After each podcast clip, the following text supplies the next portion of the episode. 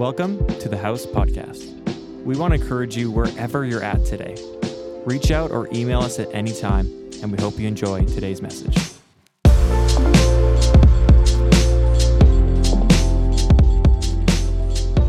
Good morning, good to be with you. And yeah, as Matt said, happy Thanksgiving. Uh, what a beautiful fall season. We have had the most beautiful fall season. People come to Kelowna for the summer, uh, but they're missing out because it's been more beautiful this fall. And hope that you get some time to enjoy that this Thanksgiving weekend. Um, as Matt mentioned, my name's Oliver. I'm one of the pastors here, and uh, I'm excited to continue in our series called The Great Invitation. We've been sort of exploring what it means to follow Jesus, to sort of dig into his invitation to his disciples to come follow me. That is where Jesus starts his ministry. He doesn't start with a say this prayer or believe this doctrine.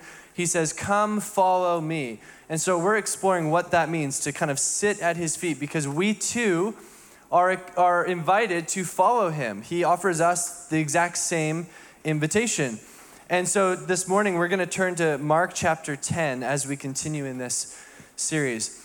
And the context for the, the text that we have this morning Jesus is with his disciples and he's uh, preparing them for his death. He's actually, he's telling them, he's predicting his death. He's saying, hey, we're going to go to Jerusalem.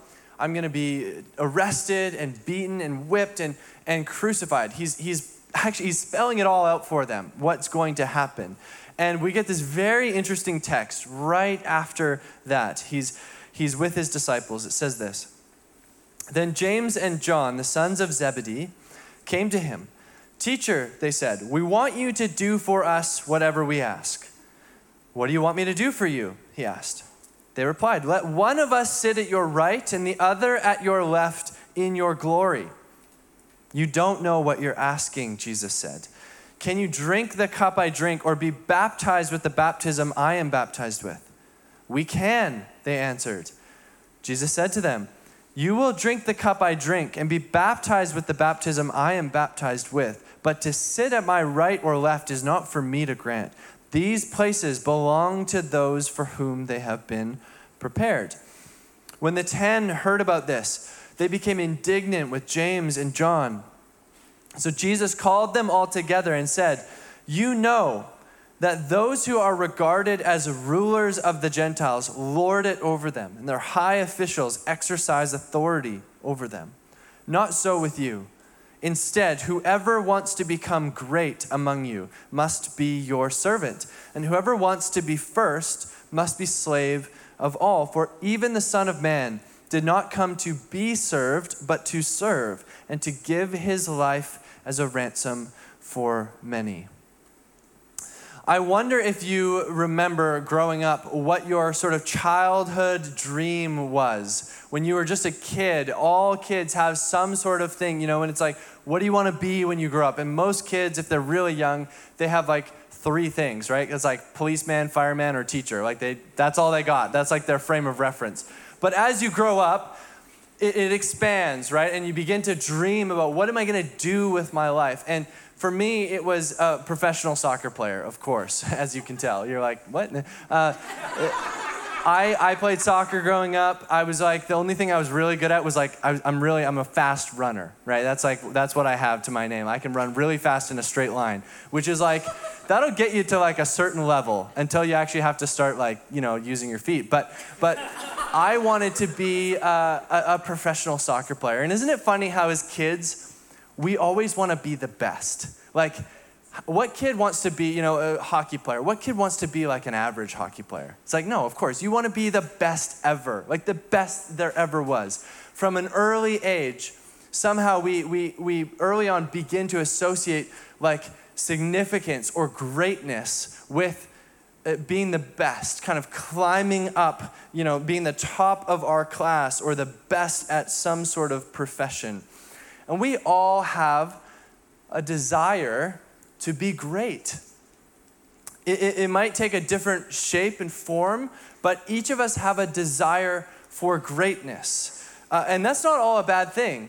Uh, we don't want our lives just to be meaningless, to count for nothing. We want, we want to leave an imprint on life around us. We want to make some sort of contribution to the world that we live in. And we are, this message is sort of reinforced all around us with, with these slogans like make your life count or, you know, live your best life or whatever other, you know, slogan you want to fill in the blank with. It's why we, we, we love to read, at least for me, the, the, the Forbes lists, like top 50, you know, most successful, most influential, most you know, youngest leaders who make the most money. Like we care about who's on that spectrum for some reason. We, it, it draws our attention.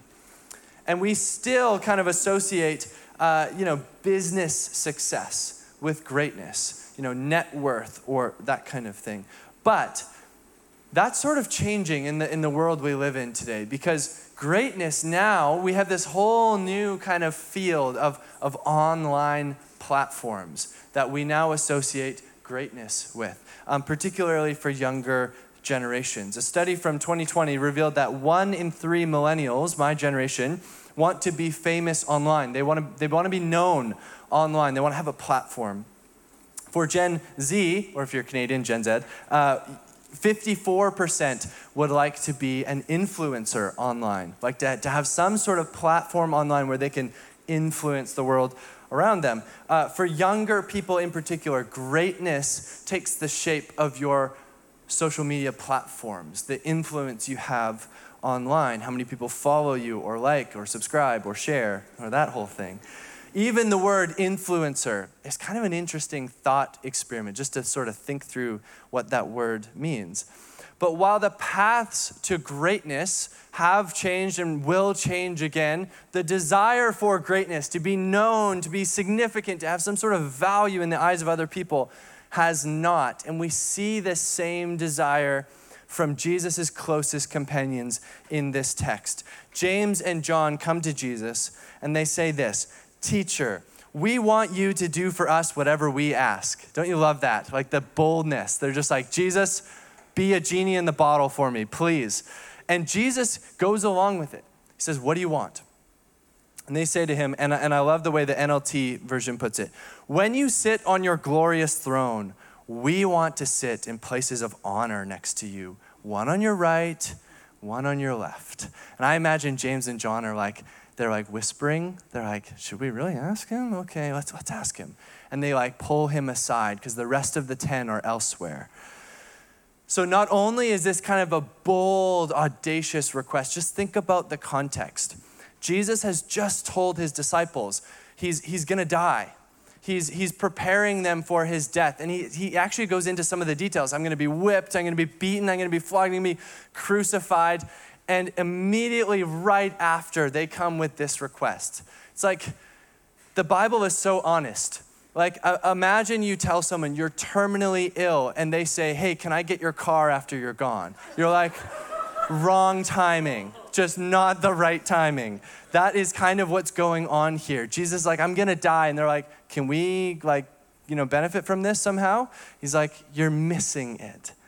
But it's interesting because James and John were already part of Jesus' inner circle. Remember, Jesus, he had the 12, he has kind of the crowds, he has also this, this inner circle of three Peter, James, and John. I don't know where Peter is here, but James and John come to Jesus, and they're already part of the inner circle. They're, they're in this kind of a little bit more exclusive club where they're, they're privy to some of the conversations Jesus wouldn't have with the rest of them. They've kind of tasted what greatness tastes like, to, to be associated with greatness close to Jesus, and they like it and they want it to continue. But in this text, we get one of the clearest examples of how upside down and backwards the kingdom of God is to the kingdom of this world. Because the other 10 realize it and they're angry. And Jesus turns to then the 12 of them and he says this you know that those who are regarded as rulers over the Gentiles lord it over them, and their high officials exercise authority over them. It's kind of a, it doesn't quite translate, but it's sort of a pejorative statement Jesus is saying. It's almost like you could translate it as they, they act as tyrants. You know how the Roman rulers in our world, you know, act as tyrants. They, they put people under them. They put people in subordination under them. They, they rule, they exercise their authority over them. And he's giving them this picture like, here's how the world does it. You know how it's done. You see it each and every day. And then he says four words that I want to draw your attention to this morning that are kind of like his thesis statement that sum up this whole text. He says this not so with you. Not so with you. Instead, whoever wants to become great among you must be your servant, and whoever wants to be first must be slave of all. For even the Son of Man did not come to be served, but to serve, and to give his life as a ransom for many. Not so with you. It's not a suggestion, it's not a question, it's a statement of fact that for those who follow Jesus, power and authority are, they operate differently. We, we have a different grid, we have a different metrics, we steward it in a different way altogether. In the kingdom of God, it looks different. At, at the beginning of 2020, I uh, finished a Master of Arts in Leadership degree from Trinity Western. And um, one of the reasons I was sort of drawn to that degree uh, was because I finished my. Uh, my undergrad, which was in biblical studies, and um, I had all this kind of biblical information in my brain. Uh, I'd studied, you know, like theology and doctrine, all that kind of stuff. And I, I, I felt very kind of equipped in that way, but um, felt like there was just a gap in my own personal leadership because leadership doesn't, uh, uh Bible studies don't always translate to being a good leader. Um, and so I felt like I needed to go and get more training in how to be a good leader. And I was looking into a program that kind of fit what I thought good leadership looked like. And there are all sorts of models and strategies and ideas about how to be a good leader. It's a very popular field. All sorts of books, both inside and outside the church, are written. But most of them uh, don't approach leadership from kind of a biblical framework, they approach leadership from a business framework. Um, most leadership resources are how to be a good leader equals how to grow a big business or make a lot of money, which is not a bad thing. Um, but just for me, I'm like, that's not really where my head is at, how to, you know, make a bunch of money.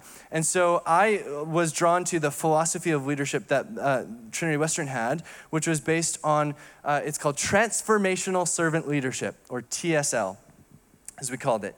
And it's rooted in this text, but also more than that, just in the life of Jesus himself.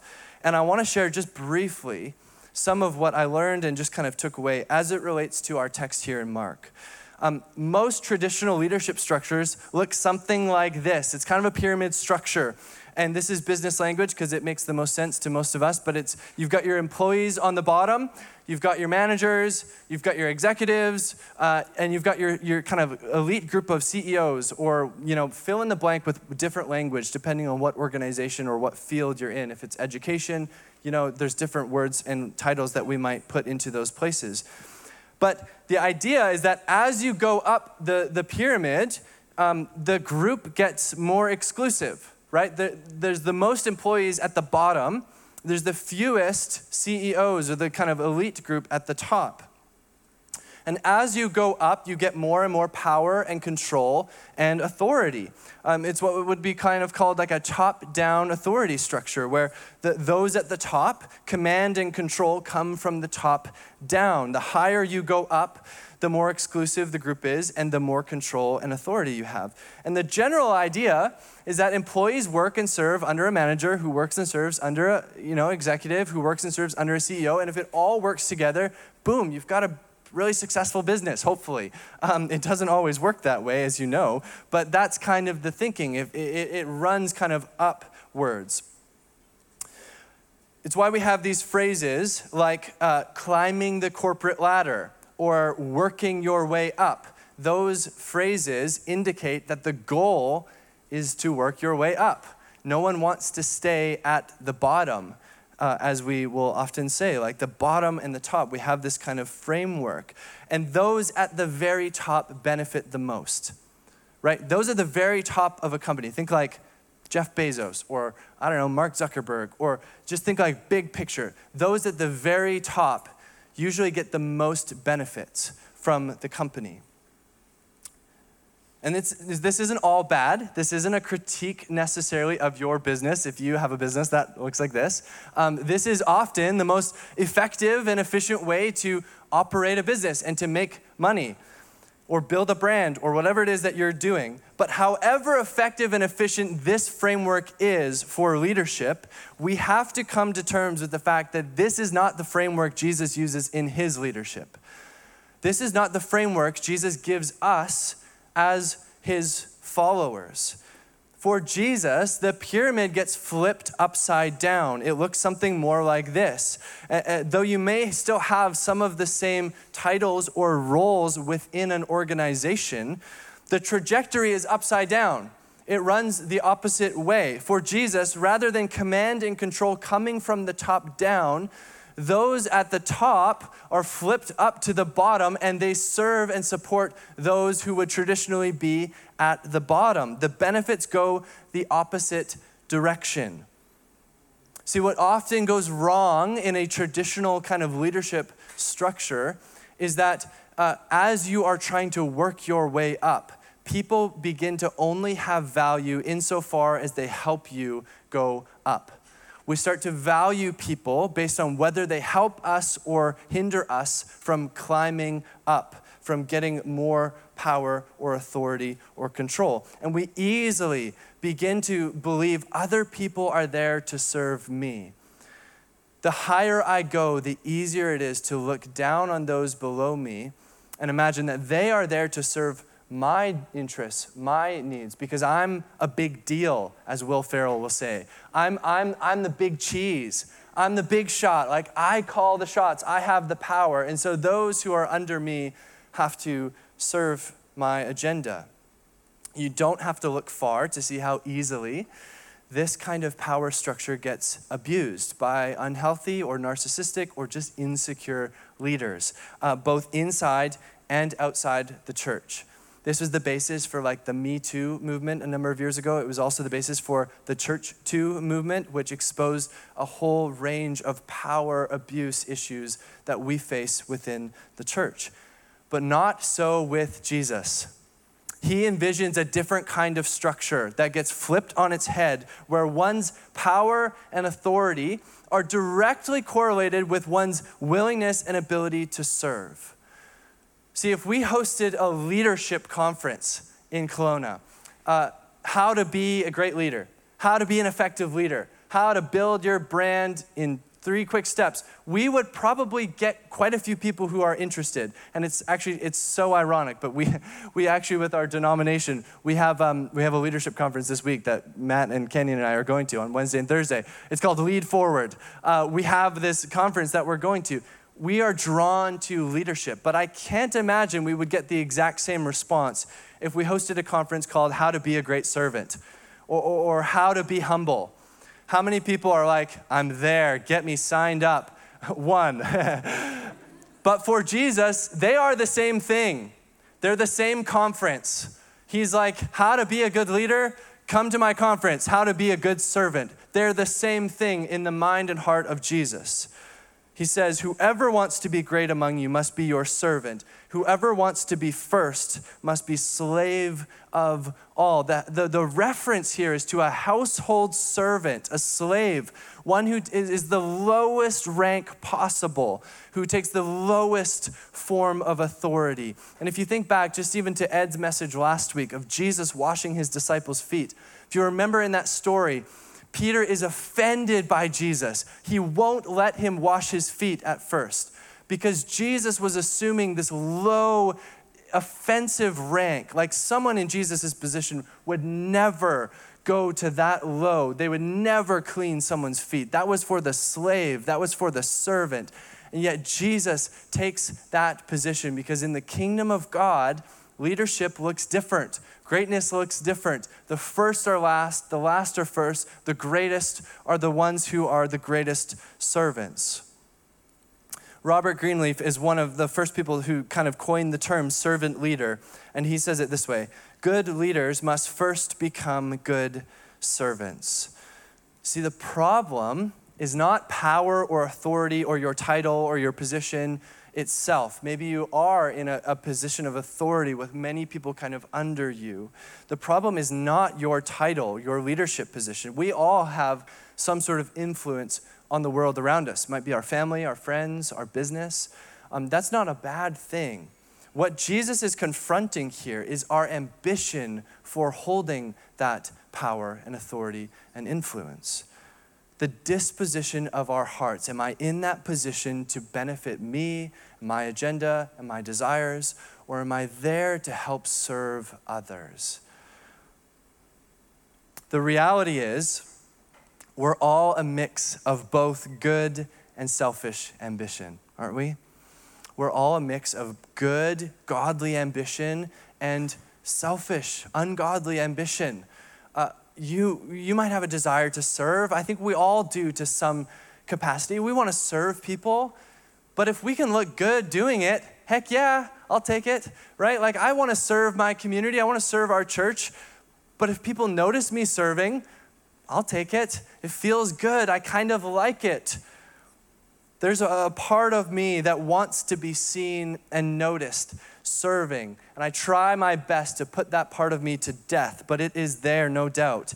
And whether it's in leadership or just in general in life, we are a mixed bag of ambition and motivation. But for us who follow Jesus, the invitation is to put to death the part of us that desires self interest, that desires a platform to be noticed and instead to, to feed the desire to benefit others, to make the driving ambition of our lives the benefit of other people. Because that is what greatness looks like in the kingdom of God. For Jesus, the greatness takes the shape of self sacrifice, not self interest. Looks like serving others, not serving myself. This is why we celebrate uh, some of the great, you know, uh, like saints of our faith uh, or, or, people in, in, in history who have sacrificed for the benefit of other people. William Wilberforce, or Martin Luther King Jr., or Dorothy Day, or Mother Teresa. We, we look up to these people, not just because of the platform they had, or even the, the accomplishments that they had, what they did with their life, but the way they served, the disposition of their heart, the way they put the needs of others ahead of their own. So, what does this mean for us? Because maybe you're not a leader and you don't want to be a leader. You're like, just like, this is not for me. I actually think, regardless of our position, our, our whether, whether or not we have a fancy title, our employment status, our salary, uh, you know, where we work, all of that kind of thing, our sphere of influence online, I think there's a few things that we can glean from this text. First, uh, we cannot let culture define what greatness looks like. Don't take your cues from culture. I come back to Jesus' words here. Not so with you. For us, it is different. Greatness looks different than building a big brand or business. We can so easily fall into this temptation, this train of thought that to be great means I have to have X amount of dollars, X amount of employees under me, uh, X amount of followers online. We are not immune to this, and the church is not immune to this. Um, I hear people all the time who will talk about a, a pastor who grew a church, you know, it exploded, it was out of this world. Without knowing their character, their heart, how they serve, they're just they're great because they have a platform. They're great because they have a big church.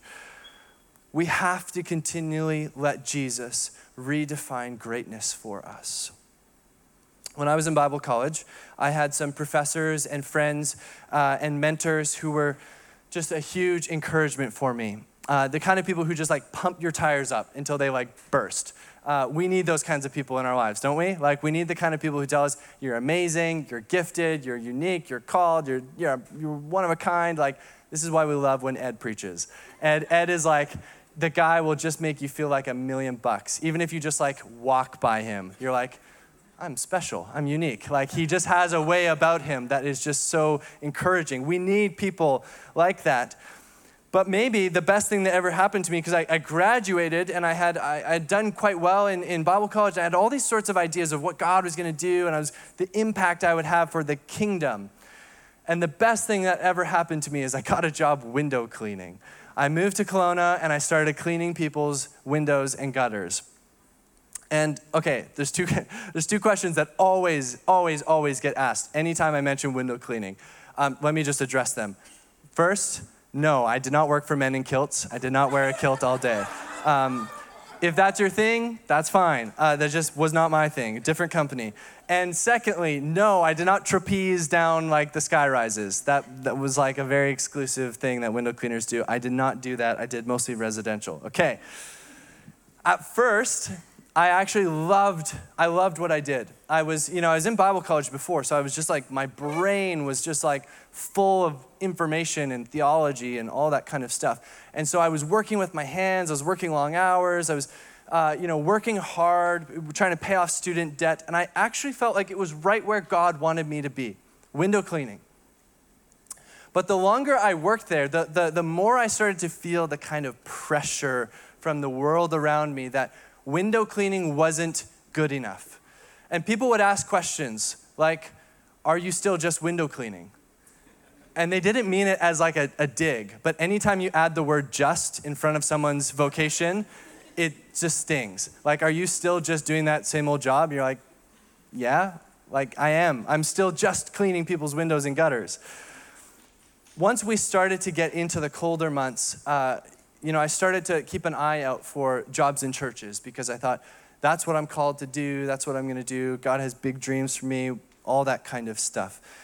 And I wasn't sort of desperate to just find any old church, but I was, I was trying to keep an eye out. Is there, is there a job? Is there a position in a church that's just going to, you know, I'm going to just plop into? It's going to be perfect for me and for the church. Um, but nothing came up. And as it got colder and colder, in the company I worked for, I know some window cleaning companies will like do, you know, snow removal or something else in the winter. Um, my company didn't do that, and so most of the employees went on EI for the winter. And so they just kind of took three or four months off. They got laid off every year. And so I did that. I went on EI. And so here I am, like in the dead of winter, it's cold.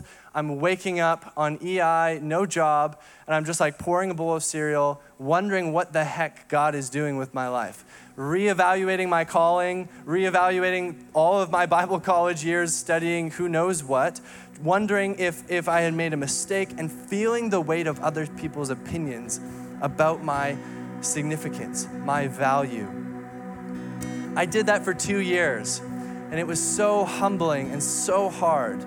Um, each day I felt like I could, I could feel God like stripping away my pride, my self interest, layer by layer, which it was painful until I finally came to the place where I just was like, if this is all I do with my life is like clean generally wealthy people's windows so that they can see their you know view of the lake, that is okay.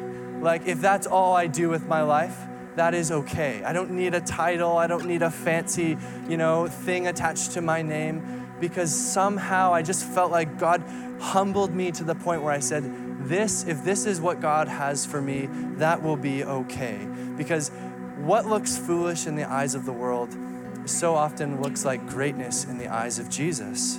And you might be working a job that is looked down upon by society, but you might be right where God wants you to be right where God wants to use you in His kingdom. We cannot let culture define greatness, otherwise, we will strive for some sort of external validation of our worth. Greatness looks different in the kingdom of God. And if you want to know whether your ambition is good or selfish, or whether they're like what kind of ratio for you that is, um, just take away the title and the paycheck and whatever other external benefits you get from your position or your status. Just take away those benefits. Is your heart still in it? Do you still have the same passion to serve the people, to work the job, to do the thing that you do? Lastly, when Jesus talks about servanthood, he's not just talking about meeting an immediate need or volunteering once in a while out of obligation, though like this is not like a big setup for you to volunteer after the church. Like, though if you want to volunteer, you know you can. Um, it's more than that. It's more than just like serve once in a while. The kind of servanthood Jesus is talking about here is a commitment we pursue with our lives. It's more of like a lifestyle than a one off. It, it, it's, it, it's a lifestyle of how we order our lives to seek the benefit of other people. It's a disposition of our hearts. And I think this text ought to challenge us, whether we're leaders or not, with this question Is my life marked by service? Can you identify a theme in your life when you zoom way out? Is there a consistent theme, a thread of your life of other people benefiting from whatever it is that your life looks like? Does the sum of your life, is the general disposition of your life to benefit you and your agenda and your desires and your priorities? Or do other people factor into that equation? Does it elevate you or does it elevate those around you? Jesus lived his whole life that way. His whole life was marked by that kind of servanthood. And it culminates with his death on the cross. He says, For the Son of Man did not come to be served, but to serve and to give his life as a ransom for many. Is my life marked by service? Jesus lived that way, and as we who follow him, we are invited to live the same way to, to be marked by a commitment to serve others, to seek the well being, the flourishing of others, often at the expense of our own, because that is what greatness looks like in the kingdom of God. Would you pray with me? Jesus, we thank you for your example to us. Jesus, we thank you for the example we get in Scripture and in your life, your death, your resurrection of what it means to be great in your eyes. It's not about our title, our paycheck, our status, our following online, but about how we serve. And so, God, we first, on this Thanksgiving weekend, thank you for being that kind of God for being a God who stoops so, so low. You take the lowest place for our benefit. And God, I pray that as we reflect on that, you would compel us, you would give us a holy ambition to serve others, to make the general disposition of our lives and our hearts to seek the well being of those around us pray that you would make us into that kind of community. In Jesus' name.